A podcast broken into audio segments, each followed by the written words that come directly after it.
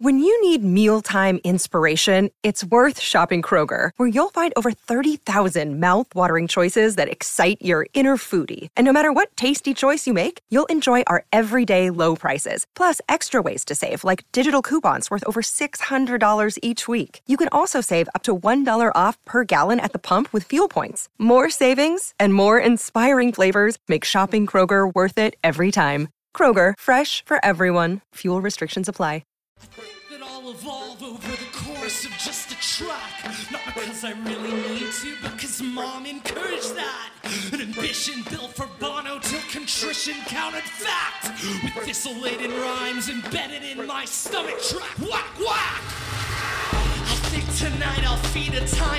Welcome to the Inside the Boards podcast, the podcast dedicated to helping you learn to think like a question writer so that you can study smarter, not harder, and succeed in medical school. I'm your host, Patrick Beeman.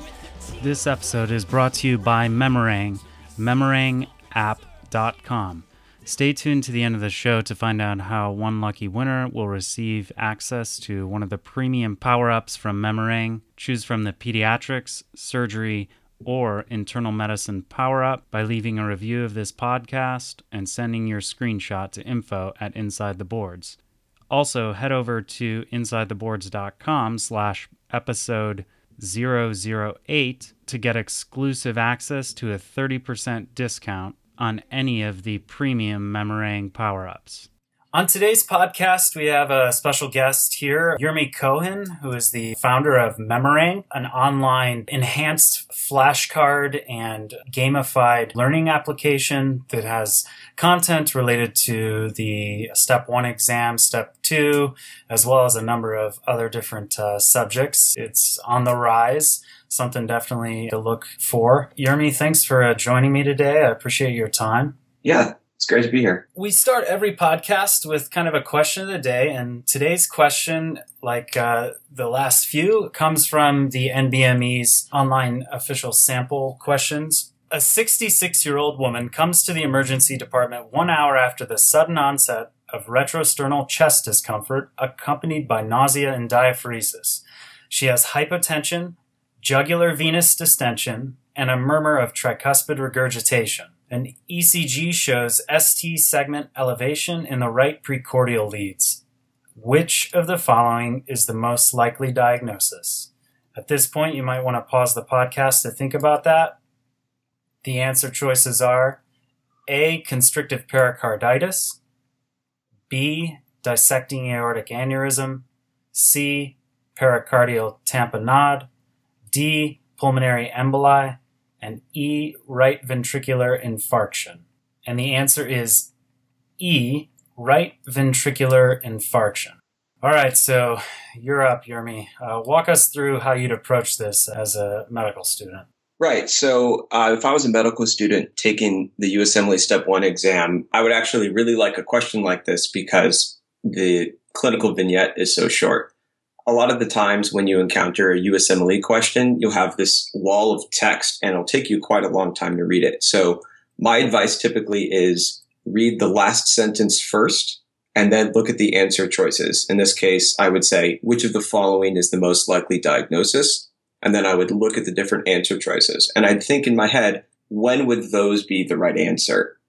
Immediately afterwards, I would read the first sentence or two and most of the time, you might actually be able to get the answer and skip the entire vignette. But in this case, it's so short that it's worth reading all the way through. Okay. This is actually more challenging question than you than you think about it because there's a lot of overlap in the signs and symptoms and presentation. So the first thing I'll go over is how I would approach this question to rule out the wrong answers and get the right one. Okay. But then from a learning point of view, I think it's important to say when would these be the correct answer? What would we have to change about this clinical vignette so that the answer choices would be different? So we'll just go down the order. With constrictive pericarditis, we're looking at a patient presentation in this clinical vignette at sudden onset. So constrictive pericarditis is not something that's sudden onset. We can immediately rule it out without thinking any further. The next is dissecting aortic aneurysm. Can that be sudden onset? Absolutely. Um, retrosternal chest discomfort. the quality of it being discomfort versus something that's more like ripping or tearing makes that a little bit less likely. So I would look over to the next question. Um, remember that on the USMLE, it's not saying which of the following could be the diagnosis. It says which is the most likely. A lot of the times, all of the answers are technically correct, but only one is the best answer. Hmm. So the next is pericardial tamponade.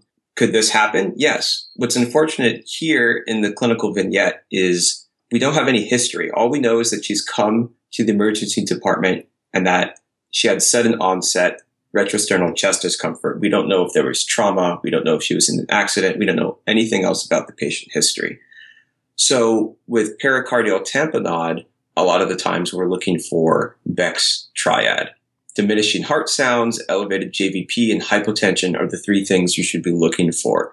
The patient does have hypotension and jugular venous distension, but no mention of diminished heart sounds. So I'd say that this is still could be an answer if I was going through this. Next is pulmonary embolus. Almost none of this actually really overlaps. You're thinking about something that it could be sudden onset if it was a massive PE, but we're really talking about tachycardia. We're not talking about ST segment elevation in a pulmonary embolus. So that would be less likely for this clinical scenario. There's also nothing in the history that suggests that this patient's at an increased risk, such as you know, being on a long flight or having hypercoagulability. The last answer, right ventricular infarction. This is the correct answer, and everything listed overlaps. We see signs of right heart strain, ST segment elevation in the right precordial leads. We have possibly a new onset murmur with tricuspid regurgitation and an hour of sudden onset retrosternal chest discomfort. So in deciding between E, right ventricular infarction and B, pericardial tamponade, I would tip my hat towards right ventricular infarction because it's a little bit more consistent. I like that approach. And I think that as people train, themselves to approach uh, board style questions. The thing you did in the past uh, few minutes becomes almost an automatic thought process, but really does require kind of training, much like an athlete trains for whatever sport that they engage in. Would you agree with that kind of assessment? Yeah, and I think this is something that there's a dichotomy in the way that students and medical students are training versus, you know, experienced attendings think about how you should be looking at the big picture. The reality is, is that that automatic process means that you need to have committed to memory all of the risk factors, signs and symptoms, diagnosis and treatment for these conditions that you could process it in a fraction of a second. When you're taking a USMLE exam, you don't have time to very slowly go through your thought process. Um, you just need to be able to know the information such that you can apply it very quickly. Yeah. And I think one thing when I looked at this question as an OBGYN two years out from residency, so I'm not dealing with these issues too often, what struck me is going down the list of distractors and the correct answer is constrictive pericarditis and pericardial tamponade, while not the same entities, can produce the same sort of result physiologically, kind of like Beck's triad of, you know, kind of a tamponade picture with the JVD, the hypotension, the distant heart sounds. And because Beck's triad is such a high yield physiologic or pathophysiologic concept, I would almost expect to see all three of those in the clinical vignette, whereas this just mentions hypotension, jugular venous distension, and the tricuspid regurg.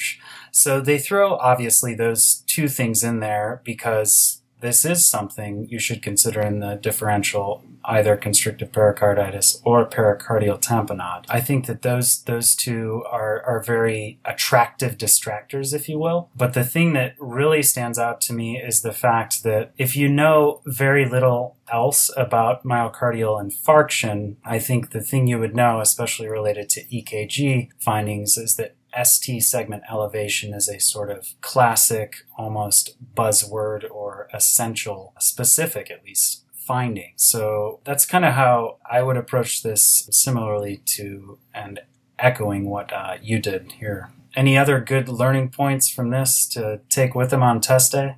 Yeah, I could talk about this question forever because there's these are really high yield conditions. One thing I'd like to talk about that might be less obvious is what would the EKG show if each of these were the right answer? Okay. for constrictive pericarditis, what would we expect to see on the EKG? And the answer is that it's non-specific. There's no pathognomonic finding. For a dissecting aortic aneurysm on the EKG, we can actually see ST segment elevation if it's, for example, a proximal to the aortic arch, like a Stanford A dissection, or we could see an ST segment depression if it's more distal to the arch. Um, but that's not necessarily pathognomonic, but you can see an ST segment elevation with that. Um, for the answer pericardial tamponade on the EKG, we oftentimes think of sinus tachycardia and electrical alternans. Electrical alternans, for those who don't know, it's essentially you're seeing greater and lesser magnitude of the QRS complex. And that has to do with the constrictive nature of pericardial tamponade. However, you can see electrical alternans in myocardial infarction, PE, and some tachyarrhythmias. But if you're going to see electrical alternans in the USMLE, they're not going to be fooling with you. It's going to be something like pericardial tamponade. That's actually an excellent point too, because even the thing you mentioned about ST segment elevation with dissecting aortic aneurysm, my suspicion is that is the kind of level of knowledge that one would want from maybe an internal medicine resident or right. Cardiologist taking their boards. But for the medical students taking it, they're not going to throw in, although it might not feel like that on test day, these sort of zebra presentations. A lot of this stuff is classic. So please continue. You're, I think, going on to pulmonary embolus. Yeah. So pulmonary embolus is answer D. On the EKG, the first thing that we should see that you'll almost always see is sinus tachycardia. In some cases, you might see this triad of S1, Q3, T3. If you see it, then it points to the diagnosis, but it's not really necessary at all. It's kind of a gimme if you know that's what to look for. But there's going to be no question on the USMLE where you absolutely need to see this S1, Q3, T3 in order to actually make the diagnosis. And then the last answer with right ventricular infarction, the EKG is essentially what they're saying here. They're simplifying it. They're saying right precordial lead, so you know it's on the right side, and it's ST segment elevation, so you know it's a STEMI. So that's some of the takeaways I take from this question. Okay, I, I, like that. You're a little closer to this than I am, but with pericarditis, the other knowledge point reflexive thought I have whenever I hear ST elevation. I think myocardial infarction, if there's some specification, such as the right precordial leads or just a few leads, if they're ST elevation in all of the leads, this points towards more a pericarditis picture. In general, pan ST elevation is a finding that people do see in pericarditis, if I'm not mistaken, correct? Yeah, that's correct. Hopefully, there's a, a, few points when it comes to the IM shelf exam or uh, step two. This is more likely a step two level question for the listeners, but first and second years should take note because it's around the corner. All right, so we kind of looked at this question, got this educational kind of discussion out of the way, and thank you for uh, taking time to go through that. Absolutely. Now, I'd kind of just like to talk a little bit about yourself. Where did you go to school and train? My undergrad, I did two degrees at MIT originally. I did mechanical engineering and biology.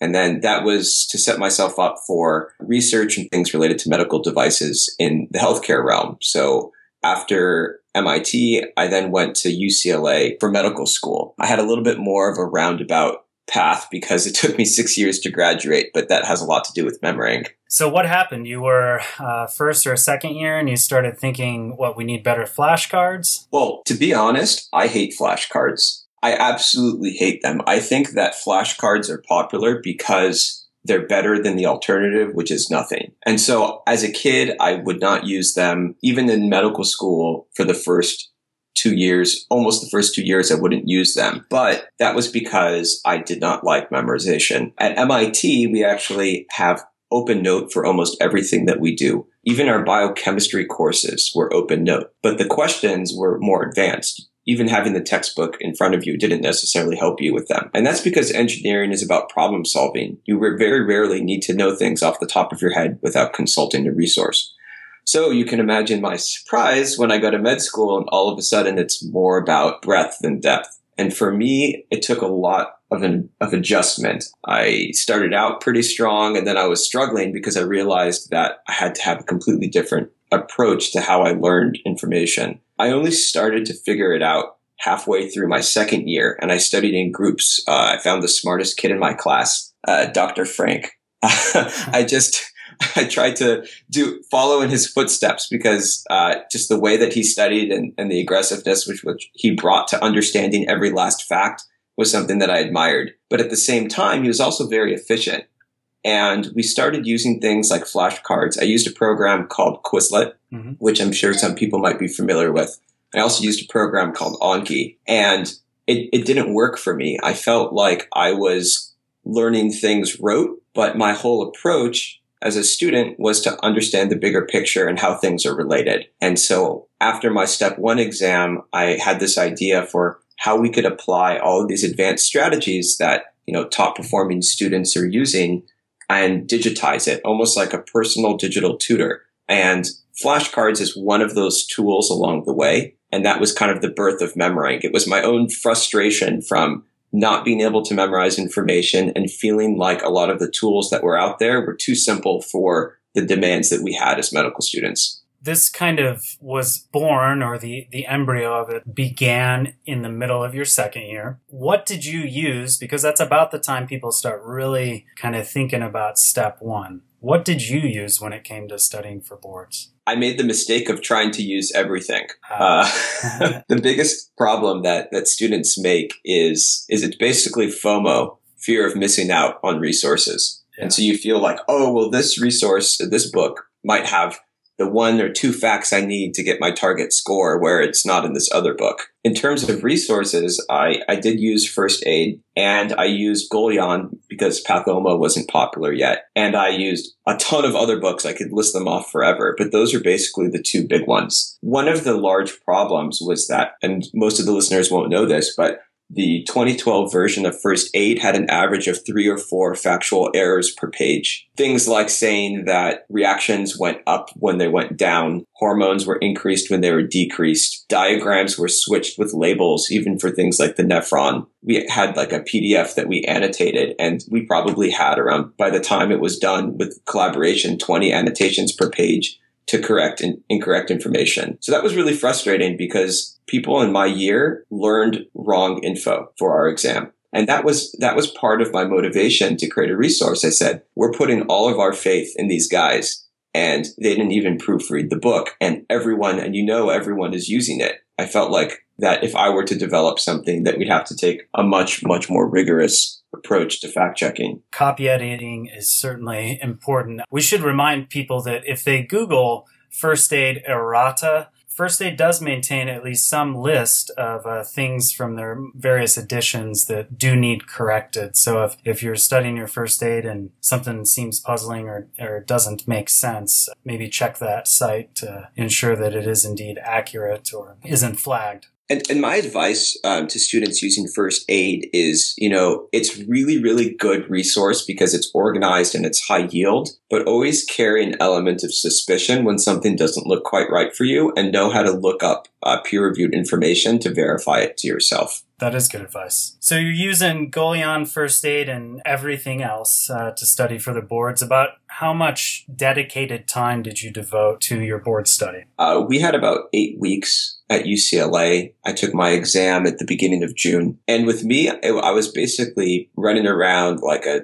chicken with its head cut off. I was trying to use too many resources. I was stressing over every last fact. I didn't quite get the target score I was looking for, despite the fact that I felt like I was studying every last second. And it was actually that frustration of not getting my target score and feeling like I was lost that made me realize that we could make a better approach to simplify people's approach to studying for the step one exam. Okay. Yeah. And, and then along the process, I tried to learn these lessons and we started developing Memorang third year of medical school. I synced up with my best friend from MIT, who's a really good computer programmer. And when I took step two, I scored in the 99th percentile, which was what my target was in the 260s. And that was a, a, good improvement for me over my step one score. And I felt like I had applied all the lessons that I had learned from my step one prep. That's really interesting. I kind of had a similar experience. I, I, did pretty decently on, on step one, but step two, after I had been doing so much writing questions and editing questions and getting into kind of like the,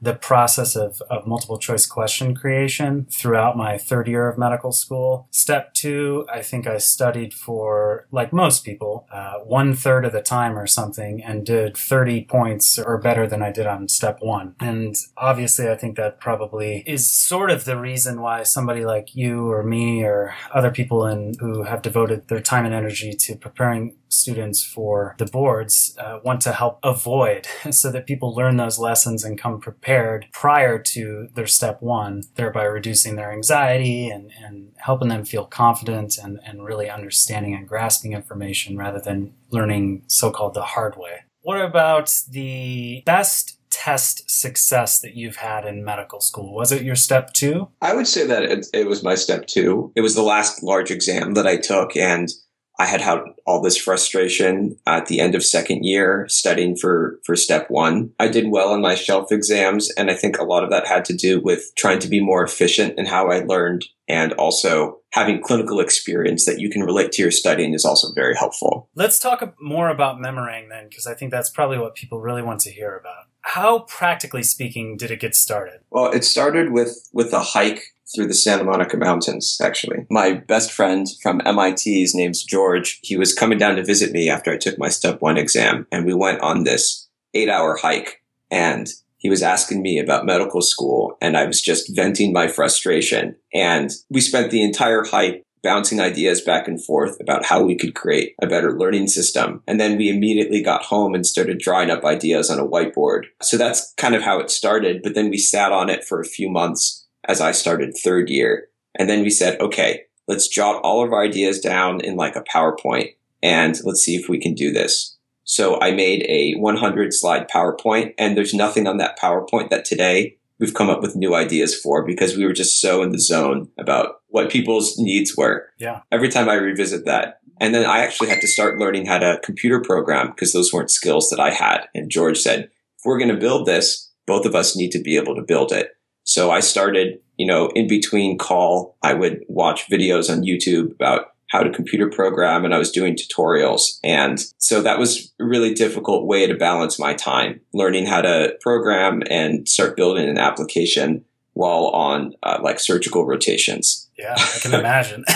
so I said to myself, if we're going to get this off the ground, the best way to do that is going to be that I'm going to have to take some time off. And I did it under the guise of doing orthopedic research. And it was during that year that we were able to launch a product. We had beta testers at UCLA and then we launched it about a year later in the uh, spring of 2014 and thousands of students signed up. And I said, okay, this is something that people really like. So what is Memorang? What Memorang is, if students are familiar with flashcards, uh, Memorang is a way that you can input information that you need to know and then quiz yourself on it in different ways according to your learning style. So that means that let's say that you need to know a side effect of aspirin. You could put that down and then you could quiz yourself with a flashcard, a multiple choice question, matching, or a game. And as you're learning, Memorang will give you an objective score from zero to 100% of how well you know it. And it'll adjust the order of when you see different questions based upon how comfortable you are with it. So that's the spaced repetition aspect. The nice part about it is that let's say that you get a question wrong on multiple choice on your computer. If you switch to your phone and a flashcard, Memorang will recognize that it's drawing from the same fact and will be more likely to quiz you on it. So basically, no matter what device you're using or what mode of study you're using, all the only thing that Memorang is trying to do is make sure that you know it. What's the threshold at which like you stop getting quizzed on a given subject? Do you have to get it right 10 times or is it not that simple? It's it's not that simple. It really depends upon whether you initially got it wrong or if you got it right and then wrong again. Generally speaking, if you got your score for something up to around 90 to 100% and you walked into an exam, your accuracy for that might be around 99%. And that's based upon studies that we've done to correlate the accuracy of being able to draw from information you've memorized compared to the mastery score that we give you on Memorang. Okay. So who's this product best suited for? You know, we're really trying to make it content agnostic, meaning that the subject you could use it for could be anything from we have kids learning basic multiplication in second grade. And then we have people preparing for the medical board exams. So that's kind of the spectrum, but that's just the subject area. In terms of the student, I think that if you have a photographic memory, then this program is not for you because there's nothing that we could do to help you. Also, if you're the type of person who always likes to draw things out on a piece of paper but doesn't like being quizzed, this program wouldn't be for you. But if you're the type of person who benefits from being quizzed, if you like multiple choice questions as compared to flashcards, and if you like studying with your phones, I think that this would be more likely to benefit those students. Let's look at it um, maybe practically. Your suggestion as as somebody who is very fresh out of med school. You mentioned to me earlier that you just graduated last week from UCLA. Yeah. If I have six weeks to study for step one, how should I incorporate Memorang into my study? The worst thing that you could do is try to learn everything in six weeks. I think that's how I would start. Okay. If you're using Memorang for step one, Memorang step one package follows all of the chapters and subsections of first aid 2016. And we've also supplemented it with Pathoma. So the way that I would do this is you obviously should have UWorld as your QBank.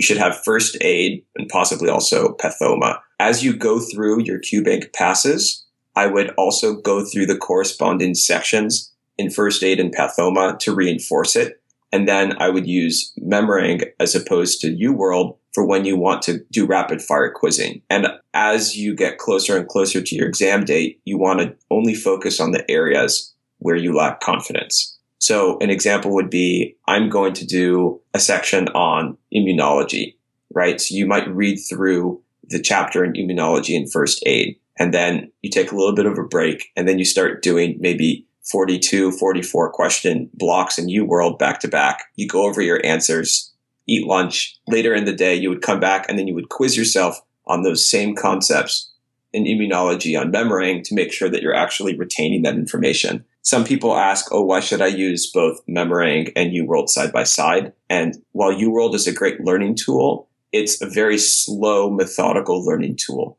The benefit of flashcards is that you can cover a broad range of information in a shorter period of time while getting that learning benefit from the repetition. I really like what you said earlier about Memorang being sort of like a personal digital tutor. Yeah. As far as my use of, of the material, um, just in preparation for the podcast, I thought to myself that this would be a perfect enhancement of something like UWorld First Aid. And I could definitely see myself engaging on a phone, you know, if I had downtime waiting at the mechanics, especially, or some, something practical like that. Or at the end of the day, maybe you put a good eight hours in and you just want to make sure that you re-trigger the synaptic connections for whatever content you covered by focusing on uh, the subject matter that uh, Memorang offers related to whatever your topic of the day for study was.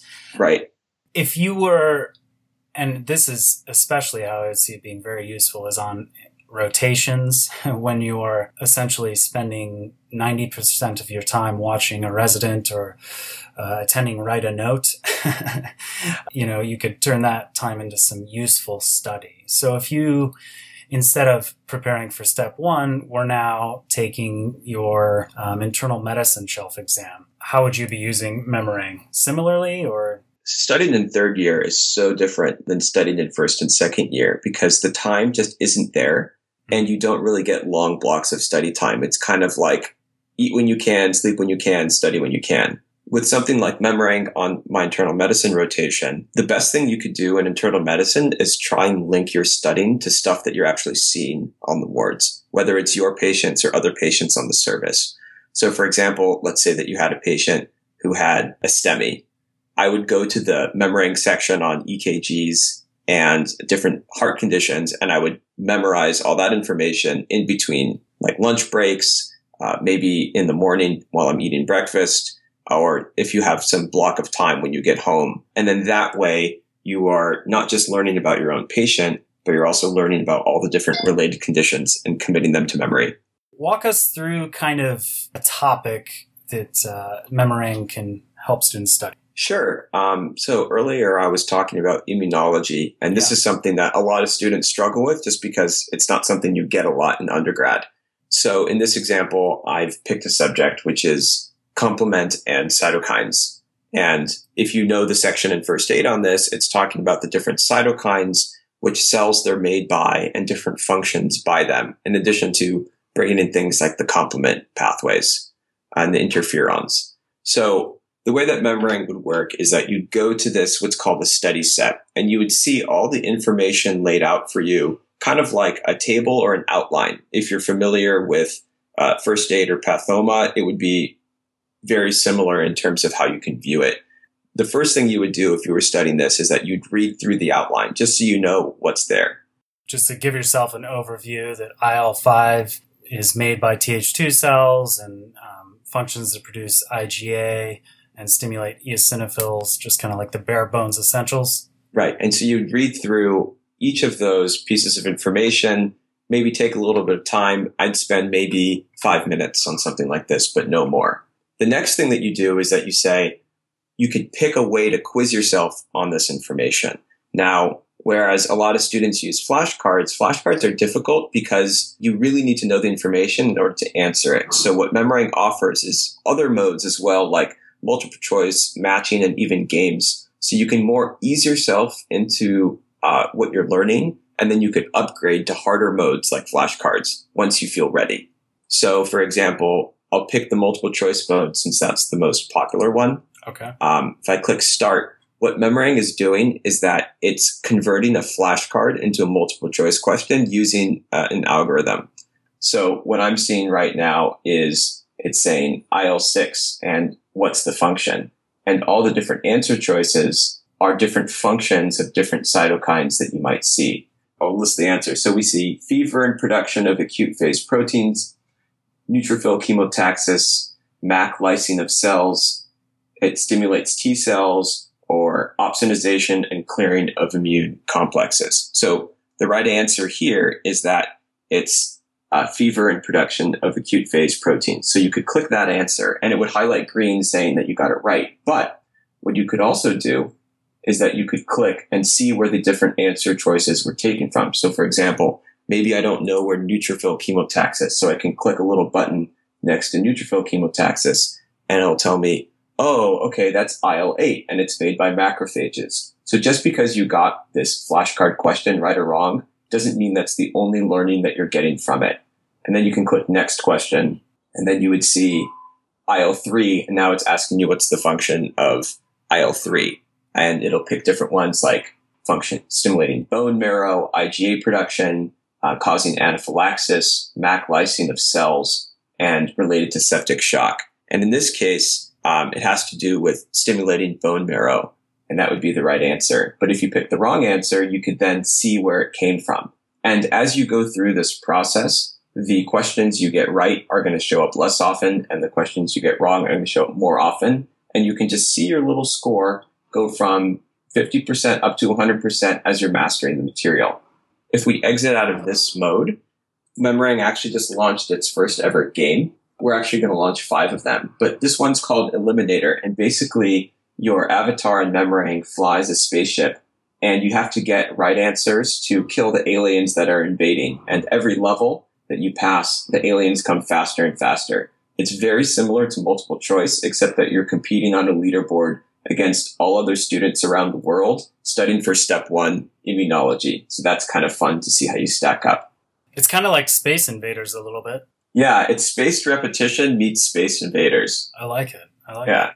So this is this is the kind of thing if you just are really tired at the end of the day and you want to keep learning but uh, not be fatigued. This is something that you could use. Now the cool part is that if you get these questions right and wrong in the eliminator game, that spaced repetition score will transfer back in real time to the flashcards in multiple choice. So you can really mix and match whatever mode that you're using while still working towards mastering this concept. I love this and I'm I'm really excited to see this come out into its own dedicated app. And as you mentioned, you, you have a, a mobile optimized uh, browser experience where Mhm. you could play this. But the instructions here tell me the Phalians, like failing, are trying to conquer the galaxy with their brain drain laser of doom. Doom is in all caps, right? They're bolded. Fight back with your memory missiles and save the galaxy from ignorance, despair, and bad grades. You're our last hope. You must stop them. Like, who, who doesn't want to play this game, you know? Only people who hate fun. Oh, man. There's a lot of those in med school, though, you know? or there can be. Yeah. Maybe, maybe it was just my med school. Well, um, for for those people listening on the podcast, the next game coming out is called Rapid Response, and it involves an EKG. And the way that this game works is that as you get wrong answers, the patient's EKG speeds up, and if you get right answer, the EKG speeds down. And if you don't answer the questions fast enough, your patient will eventually reach a heart rate of above 200 and flatline, and then that's game over. Okay. So it's basically a race against time and accuracy to keep your patient alive for as long as possible. And then it's also a leaderboard. what other uh, games are in the works? Oh gosh, there's so many. Uh, there's Flashcard Frenzy, which is kind of a game show. It feels like a game show for flashcards. Uh, there's Treasure Hunt, which is like matching, except that you're trying to get gold treasure chests. There's Super Brainiac, which is a bit like Mario. Uh, and then there's one secret one we're working on. Uh, we haven't named it yet, but it's uh, called Monstermon, and it'll eventually be multiplayer. As you get right answers, you build an army to fight for you against uh, incoming waves of enemies. Is this to be like Age of Empires, but with a boards twist? It's it's a little bit more like uh, tower defense Okay. with kind of a boards twist. But the nice part is that these games aren't just for the USMLE content. If you upload your own notes for class, or if you're even if you're learning Spanish, you could play all these same games. And that's another thing that I, I'd like to stress. You guys do offer some curated premium content uh, that people can purchase, right? For step one, step Right. two, the internal medicine shelf exam, surgery shelf exam, as well as a physician assistant, correct? Yeah, And nursing. Yep. MCAT. And Yep. I'm probably missing a few, but yeah. There's there's like 15 or so right now. Yeah, uh, but there's all this free content as well. So really, anyone can use Memorang wi- without having to pay a premium. Right. So the whole goal is that Memorang is supposed to be a free platform that you could use and you could collaborate with others. And just that's why we made it because we really wanted people who felt like they were struggling that they would be able to use like a really quality tool to help them with their studying. Now, what we offer as extra is we call them power ups Okay. is that we have teams of experts that will create content and it's there for your convenience. If you want to purchase like a 13,000 flashcard pack for the step one, you can, but you're not obligated to. And what's interesting is that there's so much free content on there. I think there's like 9 million flashcards that have been uploaded for free that you can search through. But then we have around 100,000 that are expert content. Okay, awesome. All right, well, thank you for your time. I really appreciate you uh, coming aboard, and hopefully, uh, students will start uh, learning using your platform. It's it's it's a lot of fun. Yeah. Thanks, Patrick. It's been a pleasure. And don't forget to leave a review of us on iTunes or your favorite podcast listening app and send your screenshot to info at Inside the Boards. This episode, one lucky listener will win a free premium power up from Memorang and can choose the pediatrics, surgery, or internal medicine shelf exam power up. InsideTheBoards.com slash episode 008 is where you can find the show notes for today, see Memorang in action, as well as get exclusive access to a 30% discount on any Memorang premium power up. Thanks for listening. Music from today's show is brought to you by the band Say Anything. The track is Rum off their album I Don't Think It Is. Thanks to Max Bemis and Equal Vision Records for giving us permission to use it. You guys should check out sayanythingmusic.com for more. Inside the Boards is in no way affiliated with the United States Medical Licensing Exam, Comprehensive Osteopathic Medical Licensing Exam, National Board of Medical Examiners, the National Council of State Boards of Nursing, or National Board of Osteopathic Medical Examiners. All exam names and other trademarks are the property of the respective trademark owners. Content discussed during this program is the property of Inside the Boards, the attributed trademark owner, and may not be reproduced without permission from the appropriate entity. Inside the Boards adheres to the respective policies on irregular behavior outlined by the aforementioned credentialing bodies.